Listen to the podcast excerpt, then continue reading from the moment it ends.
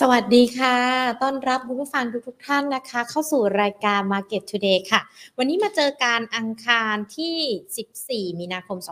2566 อยู่กับหญิงวิมวันเศรษฐาวรแล้วก็ทีมงาน Market Today ทุกทท่านนะคะ รวมไปถึงนักวิเคราะห์ค่ะ ที่จะประเมินสถานการณ์ในเรื่องของการลงทุนกัน สัปดาห์นี้ยังถือว่าเป็นสัปดาห์ที่เราติดตามการกรณีที่ธนาคารยักษ์ใหญ่ของสหรัฐนะคะ ทยอย แล้วกันใช้คำว่าทยอยที่มีข่าวออกมาว่าจะมีการปิด ตัวลงจะแบบอาจจะประสบภาวะที่ล้มละลายกันด้วยนะคะ สาเหตุสำคัญเลยอย่างที่เราติดตามกันมา SVB แน่นอน ในเรื่องของการขึ้นอัตราดอกเบี้ยก็ถือว่าเป็นผลที่ทำให้เขาเนี่ยมีการปิดกิจการกันไปด้วยนะคะ และในขณะเดียวกันเดี๋ยว 22 มีนาคมเฟดจะมีการประชุมกันด้วย และล่าสุดดูเหมือนว่าทางด้านของเฟดเขาก็มีการออกมาเปิดเผยแล้วว่า เดี๋ยวจะมีการดูทั้งในส่วนของนโยบาย ในการดูแล SVB รวมไปถึงนโยบายต่างๆ ที่อาจจะต้องเข้มงวดมากขึ้น โปร่งใสมากยิ่งขึ้น แล้วก็เร่งด่วนมากยิ่งขึ้น และอาจจะมีการปรับเปลี่ยนนโยบายในการดูแลธนาคารต่างๆ โดยเฉพาะ SVB กันด้วย แล้วก็จะเตรียมที่จะแถลงกันในวันที่ 1 พฤษภาคมนะคะ ก็ต้องใช้ระยะเวลาในการเปลี่ยนแปลงนโยบาย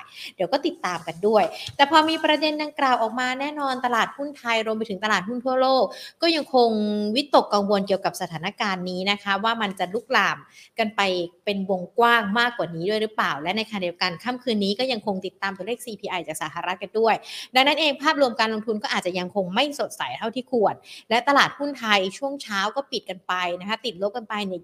20 กว่าจุด 70 จุดนะคะ ที่ปิดกันไปได้ในช่วงเช้าด้วย เดี๋ยวต้องมาดูกันด้วยนะคะว่าจะหลุด 1,550 ด้วยหรือเปล่าเนาะหุ้นไทยช่วงเช้านะคะ ปิดกันไป 1,552.70 จุดมูลค่าการซื้อขาย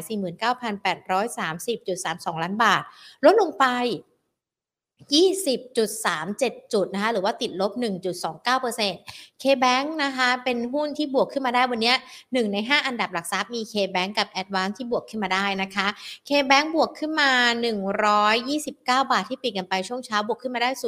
0.78%มูลค่าการซื้อขาย 3,000 กว่าล้านบาทนะคะ ACB ย่อลงไป 1.25% CPO ย่อลงไป 2.82% AOT ติดลบกันไป 0.74%ส่วน Advance บวกขึ้นมาได้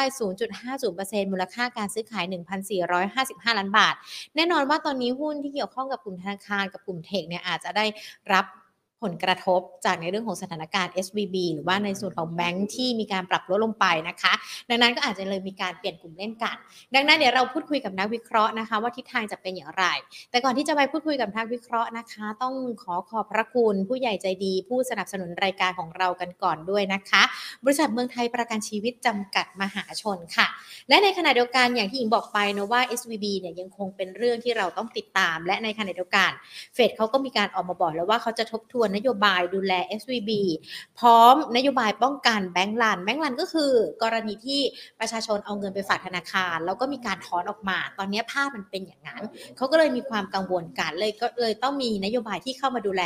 ส่วนในของไทยนะทางด้านของนายกสมาคมบลจก็ยังยืนยันนะคะว่าตอนนี้ยังไม่พบกองทุนไทยลงทุนโดยตรงใน SVB ส่วนเกี่ยวข้องก็ถือว่ายังน้อยอย่างของไทยเนี่ยทั้งคลังทั้งแบงก์ชาติ ทั้งบลจตลาดหลักทรัพย์ออกมาบอกแล้วว่า ไม่มีผลกระทบแล้วก็ไม่มีการลงทุน ถ้ามีก็น่าจะเป็นทางอ้อมเกี่ยวกับในเรื่องของภาวะเศรษฐกิจที่อาจจะได้รับผลกระทบจากเศรษฐกิจสหรัฐ ที่จะมีต่อการส่งออกด้วย แต่ภาพการลงทุนของเราก็ยังคงปรับตัวย่ออยู่นะคะ ดังนั้นเอง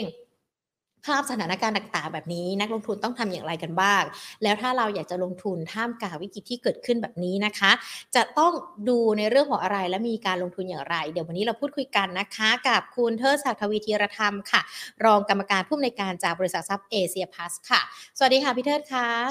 ครับ สวัสดีครับ ภาพการลงทุนของบ้านเรากรณีเกาะติดกับ ในเรื่องของสถานการณ์ที่เกิดขึ้นกับสหรัฐนะคะหลากหลายธนาคารครับก็ยังคงปรับตัวย่อลงไป แล้ววันนี้ก็ปรับตัวย่อลงไปกันแล้วด้วย 1,500 นี่ เรามีโอกาสว่ามันจะหลุดลงไปอีกไหมคะพี่เทิดจริงๆ ถ้ามองจากกระแสความกลัวที่มันปกคลุมนะครับ ผมว่ามันก็มีความเป็นไปได้นะครับ ก็คือจริงๆ ถ้าหากว่าในในในเรื่องของตัวปัญหาของสถาบันการเงินที่สหรัฐเนี่ยนะครับผมคิดว่าเราเรามีมุมมองอยู่ 5 ส่วนนะครับ ซึ่งผมว่าถ้าพิจารณาตามนี้เนี่ย มันก็พอจะบอกทามมิ่งได้นะครับ อันแรกก็คือว่าเอ่อถ้าดูประเด็นเรื่องแบงค์ที่มีการปิดกิจการไปแล้ว3เนี่ยนะครับ เราจะมีเพิ่มเติมข้างหน้าเนี่ยนะครับ เรามองว่าโครงสร้างของปัญหาเนี่ยจริง ๆ มันไม่ได้ซับซ้อนเลยนะครับ เวลาบอกว่าไม่ได้ซับซ้อนนี่ก็แปลว่า มันสามารถที่จะเกิดขึ้นกับแบงค์ไหนก็ได้นะครับ ทีนี้เหตุมันคืออะไรนะครับผมว่าเหตุประการแรกเนี่ยนะครับมันคือเรื่องของตัวคุณภาพสินทรัพย์นะครับ คือที่แบงก์เนี่ยนะครับเวลารับเงินมานะครับเงินฝากเข้ามาเนี่ยนะครับ เขาไปปล่อยสินเชื่อนะครับอันนั้นคงต้องไปดูว่าพอร์ตสินเชื่อที่ปล่อยเนี่ยเป็นพอร์ตประเภทที่เป็น high risk หรือเปล่านะครับ ซึ่งถ้าหากว่าเป็นพอร์ตที่ high risk นะครับอย่างเช่น start up นะครับหรือว่า digital asset นะครับหรืออะไรประมาณนี้นะครับหรือพูดง่ายๆว่าพอร์ตที่ความเสี่ยงสูงแล้วคาดหวังผลตอบแทนสูงเนี่ยอันนี้ก็ถือว่าเป็นปัญหาที่หนึ่งนะครับค่ะส่วนอีกเรื่องหนึ่งนะครับเป็นปัญหาที่เกิดจากการที่เฟดนะครับมีการปรับขึ้นดอกเบี้ยเนี่ยแรงๆนะครับทีนี้ผลของการปรับขึ้นดอกเบี้ยแรงๆเนี่ย มันก็ทำให้เกิด 2 ส่วนนะครับ ส่วนที่เอ่อเห็นได้ง่ายที่สุดเนี่ยก็คือว่ามันทำให้ความสามารถในการจ่ายหนี้ของลูกหนี้เนี่ยลดลงนะครับ ก็กลับไปถึงประเด็นเรื่องเดิมนะครับว่าค่ะมันเป็นตัวที่กดดันด้วยคุณภาพสินทรัพย์นะครับ ส่วนอีกด้านหนึ่งนะครับ ซึ่งอาจจะเป็นจุดตายนะครับ ก็คือว่าเวลาดอกเบี้ยขึ้นนะครับแล้วแบงก์เนี่ยนะครับถ้าดมเงินมาได้เยอะนะครับแล้วปล่อยกู้ไม่ได้หมดเนี่ยเขาก็จะเอาเงินไปลงทุนในพันธบัตรนะครับ ทีนี้พอลงในพันธบัตรปุ๊บเวลาดอกเบี้ยลง โทษครับเวลาดอกเบี้ยปรับตัวสูงขึ้นเนี่ยราคาพันธบัตรเนี่ยมันก็ปรับลดลงนะครับแล้วถ้าหากว่าจำเป็นต้องขายในช่วงเวลาแบบนั้นเนี่ยก็เป็นตัวกดดันนะครับ เพราะฉะนั้นถ้ามองลักษณะของการเกิดขึ้นของปัญหาเนี่ยนะครับผมมองว่าเป็นเรื่องทั่วไปซึ่งมันเกิดขึ้นได้กับอสถาบันอื่น ๆด้วยนะครับเพราะฉะนั้นเนี่ยก็ยังไม่ค่อยวางใจนะครับว่าถึงแม้เฟดจะมีมาตรการนะครับหรือกระทรวงการคลังจะมีมาตรการที่เข้ามาช่วยเหลืออย่างรวดเร็วเนี่ยการขยายวงมันจะไม่เกิดนะครับ ผมคิดว่าคงต้องรอไปสักระยะหนึ่ง นะครับอันที่สองนะครับเอ่อถ้าดูผลกระทบถัดมาเนี่ยนะครับเรามองไปที่ตัวดอกเบี้ยนะครับเราเชื่อว่าเฟดเนี่ยนะครับน่าจะต้องมีการพิจารณาปรับท่าทีนะครับในการขยับขึ้นดอกเบี้ยนะครับซึ่งในมุมเนี้ยนะครับเราก็เห็นภาพว่าเอ่อถ้าไปดูเฟดฟันโทษครับตัวเฟดวัตถุนะครับเราจะเห็นว่าเพดานดอกเบี้ยเนี่ยก่อนหน้านี้นะครับเอ่อถูกคาดหมายว่ามันจะไต่ขึ้นไปนะครับถึงประมาณสัก 5.75%บางคนบอกว่าไปนู่นเลยครับ6%ค่ะนะครับ พอเกิดเหตุตรงนี้ปุ๊บเนี่ยเราเห็นเลยว่าเฟดวอทูเนี่ยอ่าผลเซอร์เวยนะครับมันออกเพดานดอกเบี้ยมาแค่ประมาณ5%นะครับนั่นก็แปลว่าการขึ้นดอกเบี้ยเนี่ยคงไม่มีนัยยะแล้วนะครับ แล้วก็การลดลงเนี่ยอาจจะเร็วกว่าที่คาดด้วยค่ะนะครับนี่ประเด็นที่สองนะครับประเด็นที่สามนะครับเงินดอลลาร์นะครับคงจะอ่อนค่านะครับ ซึ่งตรงเนี้ยบางท่านก็จะมองว่าเออมันก็ดีกับบ้านเรานะนะครับเพราะถ้าดอลลาร์อ่อนแปลว่าบาทแข็งใช่ไหมครับ บาทแข็งอาจจะมีโฟลที่เข้ามานะครับแต่สิ่งที่เราเห็นก็คือว่ามันมันไม่ได้อ่อนหรือว่ามันไม่ได้แข็งเป็นในทิศทางเดียวอะมันเกิดภาวะที่ผันผวนนะครับพอผันผวนนะครับโอกาสที่โฟลไหลเข้าเนี่ยมันก็จะน้อยลงเพราะว่าความเสี่ยงจากตราแลกเปลี่ยนสูงนะครับแล้วสุดท้ายอันที่สี่นี่นะครับผมคิดว่ามันมีโอกาสนะครับที่จะนำไปสู่ recession เนี่ยเพิ่มสูงมากขึ้น นะครับแล้วก็นำมาด้วยความผันผวนตลาดการเงินนะครับ ซึ่งถ้าดูทั้ง 5 ข้อที่ผมเล่าให้ฟังเนี่ยนะครับ ก็คงจะบอกได้ว่าเอ่อ timing นะครับของการที่จะเห็นความผันผวนของตลาด แล้วก็มีการถูก pressure เนี่ยนะครับผมคิดว่า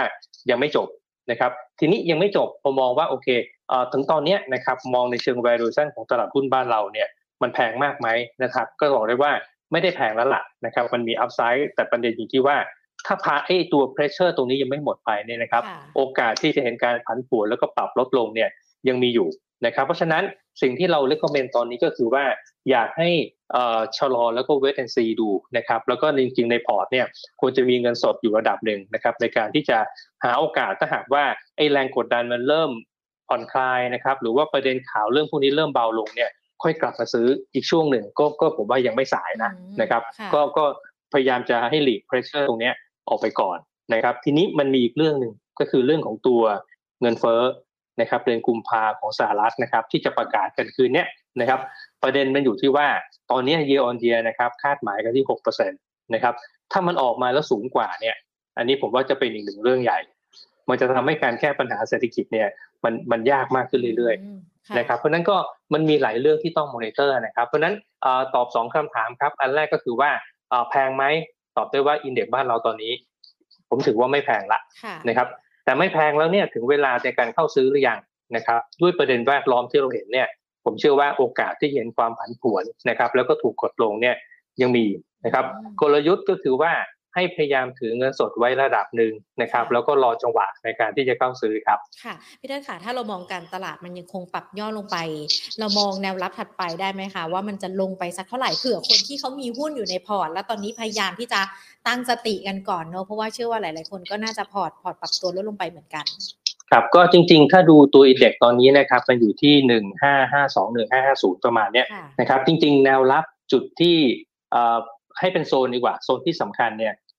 ไม่อยากให้หลุดหนึ่งห้าสี่สี่นะครับย้ำนะครับใช้คำว่าไม่อยากนะครับค่ะแต่มันจะหลุดไหมนี่ไม่แน่ใจค่ะนะครับ แต่ว่าผมว่าโซนเนี้ยนะครับน่าจะเป็นอะไรที่ต้องต้อง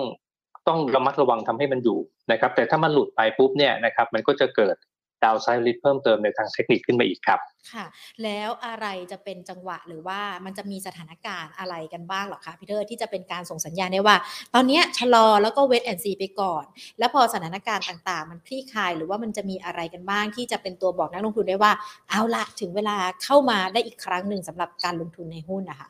ครับผมมองว่าเปราะแรกนะนะครับค่ะรอฟังตัวเลขเงินเฟ้อก่อน ถ้ามันออกมาแล้วไม่เกิน6% year on year นะครับผมว่าโอเคเราเบาใจระดับที่หนึ่งนะครับอันที่สองเนี่ยนะครับผมว่าไปสังเกตปลายทางที่การขึ้นดอกเบี้ยของเฟดนะครับดูว่าทิศทางเนี่ยเขาเอายังไงนะครับแต่ว่าตอนนี้เนี่ยไม่มีใครคิดว่าจะขึ้น 0.5 ละนะครับในการประชุมรอบรอบเดือนเนี้ยนะครับพอหมดสองเปราะนี้ไปได้นะครับผมคิดว่ามันเริ่มเห็นทางที่ชัดเจนมากขึ้นแล้วละอย่างน้อยก็สัก ครึ่งทางแล้วนะครับ หลังจากนั้นก็ไปดูว่าถ้าไปถึงตอนนั้นแล้วนะครับ ทุกอย่างเรื่องการเอ่อปิดสถาบันการเงินเนี่ยมันนิ่งไม่มีอะไรเพิ่มนะนะครับ จุดนั้นเนี่ยอาจจะเป็นจุดที่เราเริ่มค่อยๆ ทยอยสะสมหุ้นขึ้นไปอีกรอบหนึงครับอืมก็คืออาจจะต้องใช้ระยะเวลาอีกสักพักหนึ่งแหละในการที่จะดูหรือว่าพิจารณาการเข้าไปลงทุนใช่ใช่เพราะว่าถ้าประชุมเฟดรอบถัดไปเนี่ยถ้าดูตามกรอบเวลานะครับ ก็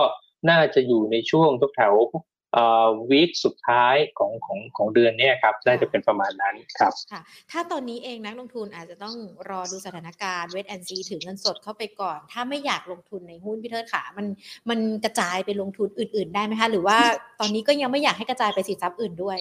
จริงๆ ผมว่าหลบยากครับเหตุผลเพราะว่าพอเจอภาพแบบนี้ปุ๊บเนี่ยนะครับพอไปเข้าตราสารหนี้นะครับค่ะปรากฏว่าบอลยูก็ลงบอลยูลงแปลว่าอะไรครับว่าแปลโทษครับ bond yield เนี่ยนะครับมีการปรับลดลงเหตุผลก็ว่ามีคนที่ซื้อบอลนี่เข้าไปเยอะก็แปลว่าราคาบอลก็ขึ้นไปรอข้างหน้าสูงแล้วนะครับเพราะฉะนั้นผมมองว่าถ้าช่วงเวลาที่ที่ที่ให้รอเนี่ยทุกอย่างมันน่าจะน่าจะเห็นภาพชัดมากขึ้นเนี่ยภายในเดือนนี้เนี่ยนะครับเรื่องไม่ว่าจะเป็นเงินเฟ้อนะครับหรือว่าการปรับขึ้นดอกเบี้ยของเฟดเนี่ยนะครับซึ่งผมมองว่าใช้เวลาไม่นานนะครับอาจจะพักไว้ที่ money market สักระยะหนึ่งก็ได้นะครับแล้วรอจังหวะในการกลับเข้าสู่ตลาดใหม่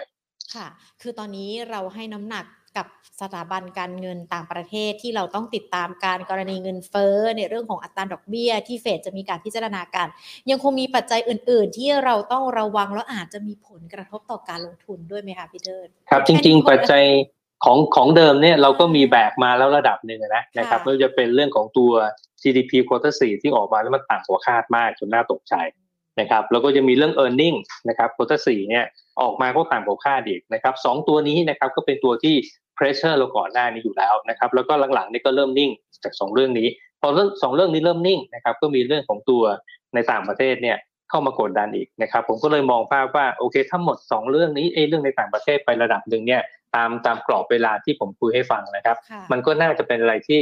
น่าจะเบาใจได้นะครับ แต่ว่าเราเราเชื่ออย่างหนึ่งว่า ระดับของอินเด็กซ์ที่เห็นตอนนี้เนี่ยผมมองว่ามันเริ่มถูกแล้วก็เริ่มเปิดอัพไซด์แล้วเพียงแต่ว่ารอจังหวะเวลาที่เหมาะสมกันนั่นเองครับค่ะถ้าอย่างนั้นถ้าพูดกันง่าย ๆ ก็คือในช่วงสั้นการเก็งกำไรนี้อย่าพึ่งเลยดีกว่าอย่างนี้ถูกต้องไหมคะแล้วก็มองหาหุ้นที่อาจจะเข้าไปยาวกันหน่อยหรือว่าใช้ระยะเวลาในการฟื้นตัวสำหรับภาพรวมของตลาดด้วยอะค่ะ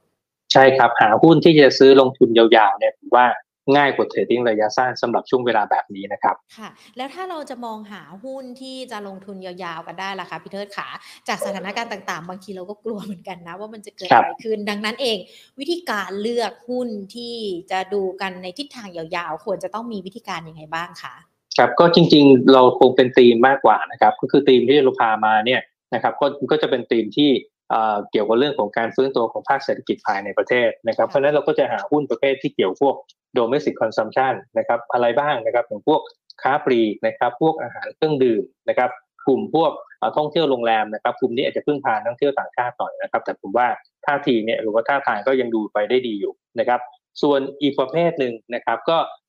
ไปดูนะครับหุ้นประเภทที่จริง ๆสถาบันการเงินเนี่ยผมก็มองว่ามันก็น่าสนใจในตัวมันเองนะเพราะว่าเราก็เห็นตัวที่ให้ dividend yield เนี่ย ที่สูงสูงอยู่อยู่หลายตัวเหมือนกันนะครับ เพราะฉะนั้นตรงนี้เนี่ยถ้าราคาย่อลงมาเยอะๆนะครับ ก็น่าสนใจเข้าไปศึกษานะครับ ย้ำนะครับเพื่อเข้าไปศึกษาก่อนนะยังยังไม่ต้องรีบซื้อช่วงเวลาแบบนี้นะครับพวกนี้ก็ก็ดูดีนะครับแล้วอาจจะมีหุ้นในกลุ่มพวกที่เกี่ยวเนื่องกับกระแสพวกในภาคการก่อสร้างนะครับอันนี้เนี่ยผมว่าเทรนด์ระยะกลางถึงยาวก็น่าจะดีขึ้นครับ ค่ะ ถ้าแนะนำเป็นรายตัวพี่เทิดพอจะมีตัวที่แนะนำสำหรับนักลงทุนที่กลางยาวนะคะ วันนี้เราย้ำกันอีกรอบหนึ่งก่อน ครับ ก็ถ้าเป็น domestic base consumption นะครับ ที่เราเน้นๆเนี่ยนะครับ อย่างเช่นตัวอาหารเครื่องดื่มก็จะเป็นตัวคาราบาวนะครับ CBG แล้วก็เซ็ปเป้นะครับ ถ้าค้าปลีกนะครับ ก็จะไปที่โฮมโปรนะครับ แล้วก็ถ้าเป็นพวกท่องเที่ยวโรงแรมเนี่ยนะครับมันจะมีเอราวันนะครับ แล้วก็มีตัวอย่างเมเจอร์นะครับที่น่าสนใจนะครับ แล้วก็ถ้าเป็นแบงก์ ก็จะมีแบงก์ทิสโก้นะครับที่ยิวสูงหน่อยนะครับถ้าเป็นพวกก่อสร้างเนี่ยนะครับก็คงจะเน้นไปที่ตัวอย่างสเต็กนะครับค่ะ อย่างแบงก์ใหญ่ ๆ นี่เราเรายังไม่ไม่ถึงเวลาที่จะเข้าไปหรอคะพี่เทิดเอ่อจริง ๆ มันถูกอย่างที่บอกไปนะครับ มันก็น่าเข้าอยู่หรอกนะครับเพียงแต่ว่าเราก็ยังไม่ไม่ไม่มั่นใจสถานการณ์นะครับ ว่าโอเค เดี๋ยวจะมีอะไรที่ตามมามีการขยายวงอะไรหรือเปล่านะครับ ในเรื่องของตัว สมัยการเงินในในสหรัฐครับค่ะพี่เตอร์ค่ะขอถามนิดนึงค่ะ ตอนนี้เราเริ่มเห็นภาพสถาบันการเงินของสหรัฐที่เขามีการลงกันไปแน่นอน มาจากทั้งกลุ่มที่เกี่ยวข้องกับสตาร์ทอัพแล้วก็เป็นอาจจะเป็นเทคโนโลยีกันด้วย เรามองอุตสาหกรรมแบบนี้ที่เกี่ยวข้องกับสตาร์ทอัพเทคโนโลยีในอนาคตยังไงกันบ้างหรอคะหลังจากก่อนหน้านี้มันดูเหมือนจะมีทิศทางที่เติบโต แต่ว่าตอนนี้มันดูเหมือนจะไม่เหมือนกับช่วงอดีตที่ผ่านมาค่ะ ผมว่ามันมันแยกสองส่วนนะนะครับถ้าเป็นตัวสตาร์ทอัพเนี่ยเราอาจจะไม่ค่อยได้สัมผัสมันโดยตรงเท่าไหร่นะครับแต่ว่าคนที่เข้าไปในสตาร์ทอัพก็คงจะรู้อยู่แล้วนะครับว่าโอกาสที่จะเป็น success rate เนี่ยมันน้อยมากนะครับไอ้ไอ้เพราะนั้นก็เขาก็เล็งอยู่แล้วนะครับว่าตรงนี้เนี่ยมันก็ยังเป็นความเสี่ยงอยู่นะครับแล้วเจอภาวะเศรษฐกิจแบบนี้เนี่ยความเสี่ยงก็อาจจะเพิ่มขึ้นนะครับทีนี้ในกลุ่มพวกที่เป็นหุ้น tech นะครับผมคิดว่าประเด็นที่ปรับฐานลดลงเนี่ยนะครับมันอาจจะเป็นเพราะว่าหนึ่งกำไรเขา drop นะครับแล้วก็ค่า PE ที่เขาถูกเอาเหวี่ยงขึ้นไปในอดีตเนี่ยมันสูงมากนะครับเพราะฉะนั้นเวลาเจอ 2 เรื่องเข้าไปผสมกันเนี่ยราคาก็เลยมีการปรับตัวลดลงมานะครับแต่ว่าปรับลดลักษณะแบบนี้เนี่ยมันก็ยังมีต้องต้องมอนิเตอร์ดูนะครับว่าจุดไหนนะครับเป็นจุดที่ราคาหุ้นเนี่ยมันเริ่มเปิด upside จาก fair value ซึ่งมันก็แปลว่าราคาจะปรับลงมาแล้วก็สะท้อนตัวปัจจัยลบเนี่ยไปเยอะมากแล้วก็ได้ นะครับเพราะนั้นก็เอ่อก็เลยแยกต่อเป็น 2 อย่างนะครับถ้าเป็นสตาร์ทอัพนะครับ risk ratio มันสูงอยู่แล้วล่ะนะครับแต่ว่าถ้าถ้าเกิด success ขึ้นมามันก็ return ก็สูงเหมือนกันนะครับแล้วก็แบ่งให้ดูว่าถ้าเป็นหุ้น tech นะครับประเด็นมันอยู่ที่เอ่อ P ที่มันสูงนะครับหรือ valuation ที่มันแพงแล้วก็ earning ที่มัน drop นะครับถ้า มันถูกสะท้อนได้เมื่อไหร่ก็จะกลับขึ้นมาได้ครับ อืมค่ะ ก็ยังคงติดตามกันด้วยนะคะ สถานการณ์ที่เกิดขึ้นทางด้านของบริษัทหลักทรัพย์เอเซียพลัสต้องมีการดูเป้าหมายดัชนีในปีนี้กันใหม่ หรือว่ารวมไปถึงกำไรของบริษัทจดทะเบียนกันใหม่ด้วยไหมคะอ๋อจริง ๆ เราเราปรับเรียบร้อยหมดแล้วครับ ก็คือว่าก่อนที่จะเกิดเหตุตัวแบงก์ในสหรัฐนี่นะครับ เราบอกว่า target ที่เราเล็งไว้เนี่ยนะครับปีนี้นะครับเราให้แค่พันหกร้อยสิบจุด นะครับซึ่งตอนนั้นเนี่ยมันก็ปริ่มๆแหละนะครับเพราะนั้นการที่เมื่อกี้ผมบอกว่าราคาณจุดนี้เริ่มไม่แพง เพราะว่าถ้าไปเทียบกับ target พันหกร้อยสิบจุดเนี่ยมันเป็นอะไรที่เปิด upside ละนะครับอันนี้ก็เป็นอธิบายเพิ่มนะครับว่าทำไมเราต้องบอกว่ามันเริ่มเปิด upside เริ่มไม่แพงนะครับทีนี้ก็เลยบอกว่ามันก็อยู่แค่ timing แค่นั้นนะครับว่าถ้าสถานการณ์เริ่มดูดีขึ้นแรงกดดันเริ่มน้อยลงเนี่ยก็อาจจะเห็นการที่เป็นจังหวะในการซื้อรอบใหม่ก็ได้นะครับเพียงแต่ว่ายังไม่ใช่ช่วงเวลานี้ครับ แต่ในยะก็ต้องไม่มีความเสี่ยงอะไรเพิ่มเติมด้วยใช่ไหมคะพี่เทอร์ใช่ครับใช่ครับถ้าอย่างนั้นเองนะคะ เรามองกันเนี่ยปัจจัยจากต่างประเทศแน่นอน เราก็ดูกันแล้วแหละในประเทศอย่างที่พี่เทอร์บอกไป ทั้งในเรื่องของภาวะเศรษฐกิจที่ตัวเลขออกมาก็ค่อนข้างที่จะแย่กว่าที่คาดการกันไว้ ทั้งในเรื่องของกำไรของบริษัทจดทะเบียนด้วยนะคะ ปัจจัยที่จะมาสนับสนุนหุ้นไทยโดยตัวของมันเองเป็นปัจจัยในประเทศนี่ยังพอจะมีไหมคะทั้งการเลือกตั้ง หรือว่าแม้แต่การท่องเที่ยวที่เราคาดหมายกันว่าจะมีนักท่องเที่ยวเพิ่มขึ้นนะคะครับผมคิดว่าเรามีแรง support ภายในอยู่แล้วล่ะนะครับคือเบื้องต้นเนี่ยราคานี้เทียบกับ target ที่เราวางไว้พันหกร้อยสิบจุดเนี่ยเราว่าเรา conservative แล้วนะนะครับมันก็เปิด upside แล้วนะครับเพราะนั้นนี่ก็เป็นเป็นเรื่องที่หนึ่งส่วนอันที่สองเนี่ยนะครับเรื่องการฟื้นตัวเศรษฐกิจนะครับเราก็ยังเชื่อนะครับว่าเทรนด์ของเศรษฐกิจบ้านเราเนี่ย นะครับมันยังอยู่ในแรงเหวี่ยงที่จะมีการเติบโตได้ต่อนะครับอาจจะสวนทางกับหลาย ๆ ประเทศที่พัฒนาแล้วเนี่ยพวกว่าความเสี่ยงจาก recession มันสูงนะครับเพราะนั้นการที่เราเริ่มเห็นการฟื้นตัวนะครับแล้วก็ยังมีโมเมนตัมในการฟื้นตัวอยู่เนี่ยนะครับอันนี้ก็คงจะเป็นตัวที่ช่วยสปอร์ตเราได้นะครับอืมส่วนอีกเรื่องหนึ่งนะครับคงต้องรอช่วงเวลานะครับว่าโฟลเนี่ยนะครับถามว่าปีนี้มีโอกาสที่จะซื้อเข้ามาไหม เราคิดว่ายังมีอยู่นะครับ เพียงแต่ว่าไม่ได้คาดหวังว่ามันจะสูงเหมือนช่วงปีที่ผ่านมาแค่นั้นเองครับ ตอนนี้ยังไม่ได้เห็นภาพการซื้อเข้ามาของนักลงทุน ก็ไม่ได้หมายความว่ามันมีนัยยะสำคัญอะไร หรือว่าจะกดดัชนีให้ล่วงลงไปมากกว่านี้ใช่ไหมคะพี่เทิร์นก็ผมคิดว่าคงคิดว่าไม่ได้มองในแง่ที่เป็นตัวฉุดนะ แต่ว่าอืมผมมองในแง่ที่ว่ามันไม่เป็นตัวผลักขึ้นแค่นั้นเองครับอ๋อ ค่ะ วันนี้เราจะเห็นหุ้นตัวหนึ่งที่ค่อนข้างที่จะโดดเด่นนะคะพี่เทิดขาจากกรณีที่ภาพรวมตลาดแย่ลงและหลาย ๆ ตัวปรับตัวลดลง อย่างตัว ADVANC นะคะสาเหตุที่ครัปบรับเพิ่มขึ้นมา อันนี้มีนัยยะสำคัญอะไรหรือเปล่าคะจริง ๆ ผมมองว่ามันก็เป็นองค์ประกอบที่ครบประการหนึ่งนะครับเหตุผลเพราะว่าถ้าเราไปดูภาพนะครับของตัว e a r n i n g นะครับเราก็เชื่อว่าเราเห็นสัญญาณการฟื้นตัวเนี่ยนะครับมาตั้งแต่ช่วง quarter ที่4แล้วนะครับแล้วก็ เทรนด์ในปีนี้นะครับก็น่าจะเห็นการฟื้นตัวที่ชัดเจนมากขึ้นนะครับแล้วก็ตัว a d v a n c e เองนะครับถ้าเราไปดูในเชิงของตัว dividend เนี่ยก็ต้องถือว่าเป็นตัวที่มีการจ่ายเงินปันผลค่อนข้างจะต่อเนื่องนะครับจริงอยู่ว่ายูตอนเนี้ยนะครับมันอาจจะประมาณสัก3%เปอร์เซ็นต์สามเปอร์เซ็นต์เศษนะครับแต่คิดว่าถ้ามองที่เป็นตัวเลือกที่จะให้เออ earning ที่ดูแล้วเนี่ยมันมีดาวไซด์ที่จำกัดนะครับแล้วก็ตัว dividend yield ที่อย่างที่ว่าไปเนี่ยนะครับผมว่า a d v a n c e ก็เป็นช้อยหนึ่งนะครับแล้วก็อีกมิติหนึ่งนะนะครับต้องบอกว่าหลังจากที่ True กับ d t a c รวมกันเนี่ยตัวเลือกการลงทุนในกลุ่มนี้เนี่ยมันก็มีน้อยลงนะครับเมื่อมีน้อยลงนะครับเวลาจะมี demand เข้ามานะครับก็ทำให้เห็นภาพของตัวแรงซื้ออาจจะมีการกระจุกตัวขึ้นมาได้เหมือนกันครับค่ะมีคุณผู้ชมสอบถามมานะคะ อย่างตัว COM7ด้วยค่ะ คุณปอมสอบถามมาพี่เทิร์นมองตรงนี้ยังไงคะ คือ COM7นะครับโดยภาพลักษณ์เนี่ยมันก็เป็นหุ้นที่เราคิดว่าเป็นเป็น growth stock นะนะครับแต่ยังไงก็ตามนะครับที่ราคาเนี่ยนะครับก็คงต้องดูประกอบไปด้วยนะครับแต่ว่ายังไงก็ตามนะครับถ้าเทียบกับ fair value ที่นักวิเคราะห์ทำเนี่ยแถวประมาณสัก 47 ตรงนี้เนี่ยก็ถือว่ามี upside นะครับเพียงแต่ว่าถ้าเทรดดิ้งเข้าไปช่วงเวลาแบบนี้เนี่ยแนวต้านที่ใกล้ที่สุดคือเส้นค่า 200 วันนะครับประมาณสัก 32.6 จุดเจ็ดประมาณเนี้ยนะครับก็อาจจะเป็นตัวที่บล็อกนะครับในช่วงสั้นๆก่อนครับค่ะพี่เทิดค่ะขออีกสองคำถามนะคะ หลายๆ คนมีคำถามมาอย่างคุณเกษณี บอกว่าตอนนี้พอร์ตแดงเถือกทุกตัวเลย แนะนำยังไงดีคะรออย่างเดียวเลยหรือเปล่าคะพี่เทิด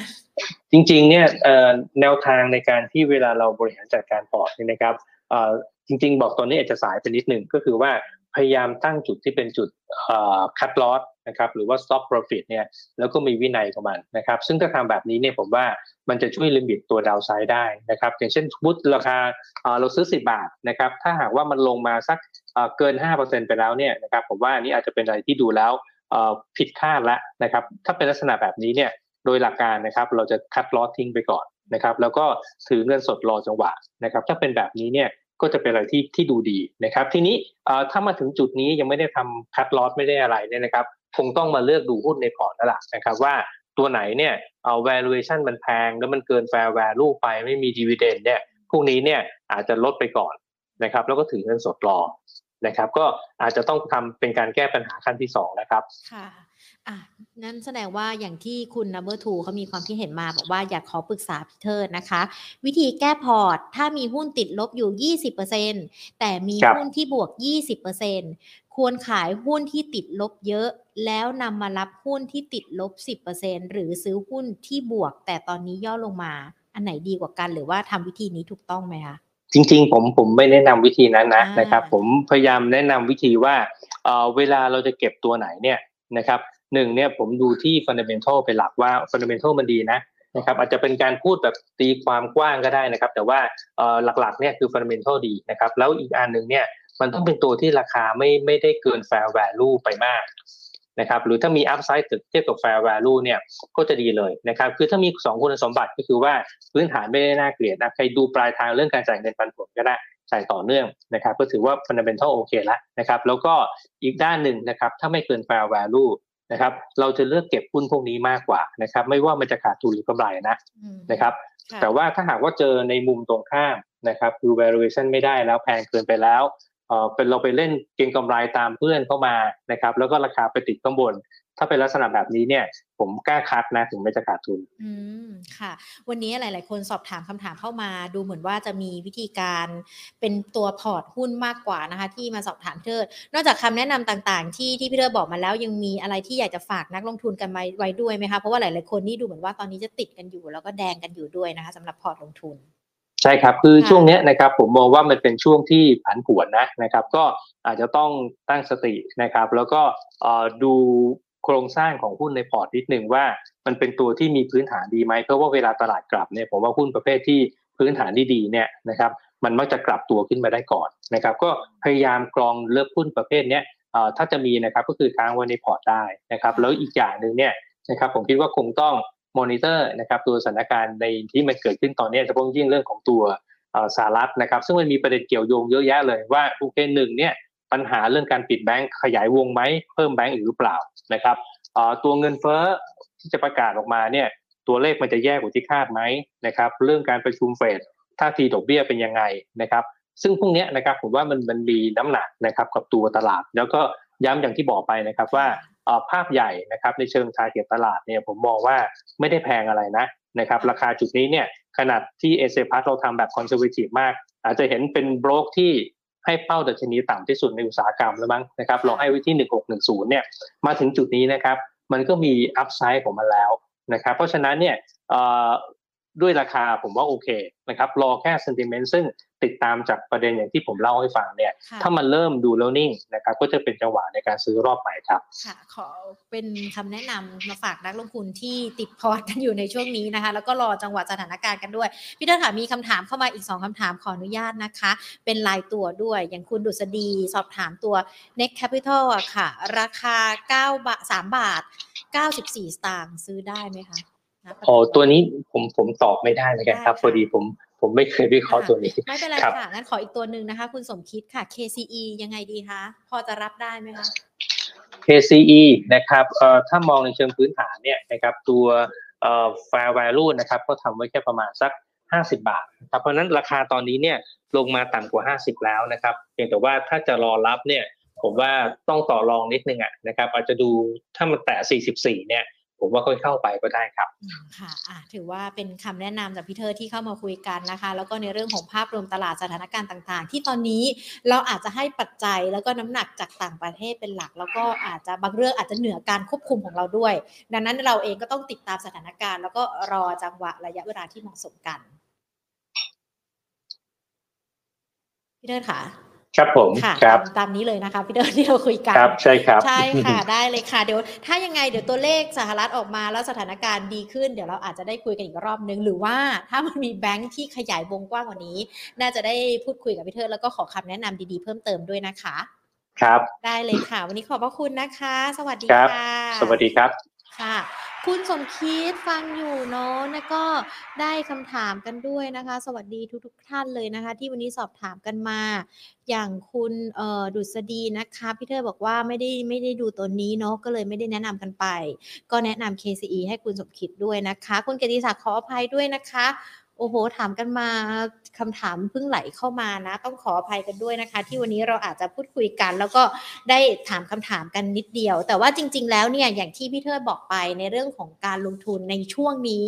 อยากจะให้นักลงทุนเวทแอนซีก็คือรอแล้วก็ดูสถานการณ์กันไปก่อน อย่าเพิ่งเข้าไปลงทุนหรือว่าอย่าเข้าไปเก็งกำไร เพราะว่าคืนนี้ยังคงติดตามตัวเลขเงินเฟ้อของสหรัฐที่มันอาจจะต้องดูกันว่า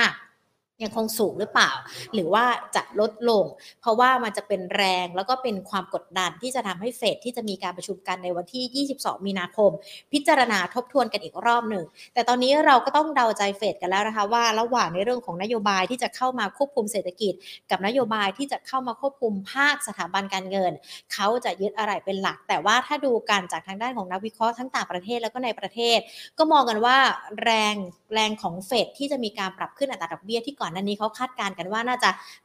5.50 ถึง 5.75 อาจจะมีการปรับตัวลดลงด้วย เพราะว่าสถานการณ์ต่างๆ มันยังไม่คลี่คลายนะคะ พี่เดบอกว่าช่วงนี้เราเลยอาจจะต้องเวทแอนซีรอดูสถานการณ์กันไปก่อน แล้วถ้าทุกอย่างมันคลี่คลาย ความชัดเจนทั้งในเรื่องของอัตราดอกเบี้ย จะมีการส่งสัญญาณการชะลอการขึ้นหรือเปล่า หรือว่าอาจจะยังไม่มีการเร่งขึ้นอัตราดอกเบี้ย ตอนนั้นค่อยเป็นจังหวะที่เราจะเข้าไปลงทุนกันได้ด้วยนะคะ ปีนี้ทางด้านของเอเชียพัฒมองดัชนี1,610 จุดเท่านั้น แล้วก็ในช่วงที่จังหวะย่อลงไปเนี่ยแนวรับถัดไปพี่เทพบอกว่าไม่อยากให้หลุด 1,540 จุด แต่เราก็ต้องดูสถานการณ์ต่างๆ กันด้วย ส่วนปัจจัยในบ้านเราที่เกิดขึ้นทั้งการเมือง หรือว่าแม้แต่ในเรื่องของการท่องเที่ยวก็ต้องดูกันด้วยนะคะ ทุกอย่างต้องมีทามมิ่งระยะเวลา เพราะว่าเศรษฐกิจไทยที่มีการประกาศออกมาจากตัวเลขของสภาพัฒน์นั้นยังไม่ดีขึ้นนะคะ ในช่วงไตรมาส 4 ปีที่แล้ว กับในเรื่องของการส่งออกของบ้านเราที่ยังคงต้องติดตามกันดูอยู่ยังเป็นแรงกดดันต่างชาติก็ยังคงขายกันอยู่ด้วย อันนี้ยังถือว่าเป็นแรงกดดันที่เราต้องดูกันอยู่ด้วยนะคะ ดังนั้นวิธีการลงทุนในช่วงนี้นักลงทุนอาจจะต้องระมัดระวังกันนิดนึงแล้วก็ดูสถานการณ์ต่าง ๆ อย่างที่พี่เทิดแนะนำกันไป ถือว่าเป็นคำแนะนำที่ที่วันนี้พี่เทิดเข้ามาคุยกัน แล้วก็เป็นคำแนะนำที่ดีด้วยนะคะ แล้วก็ขอบพระคุณคุณ number two ด้วยเนาะแล้วก็คุณเกษณีที่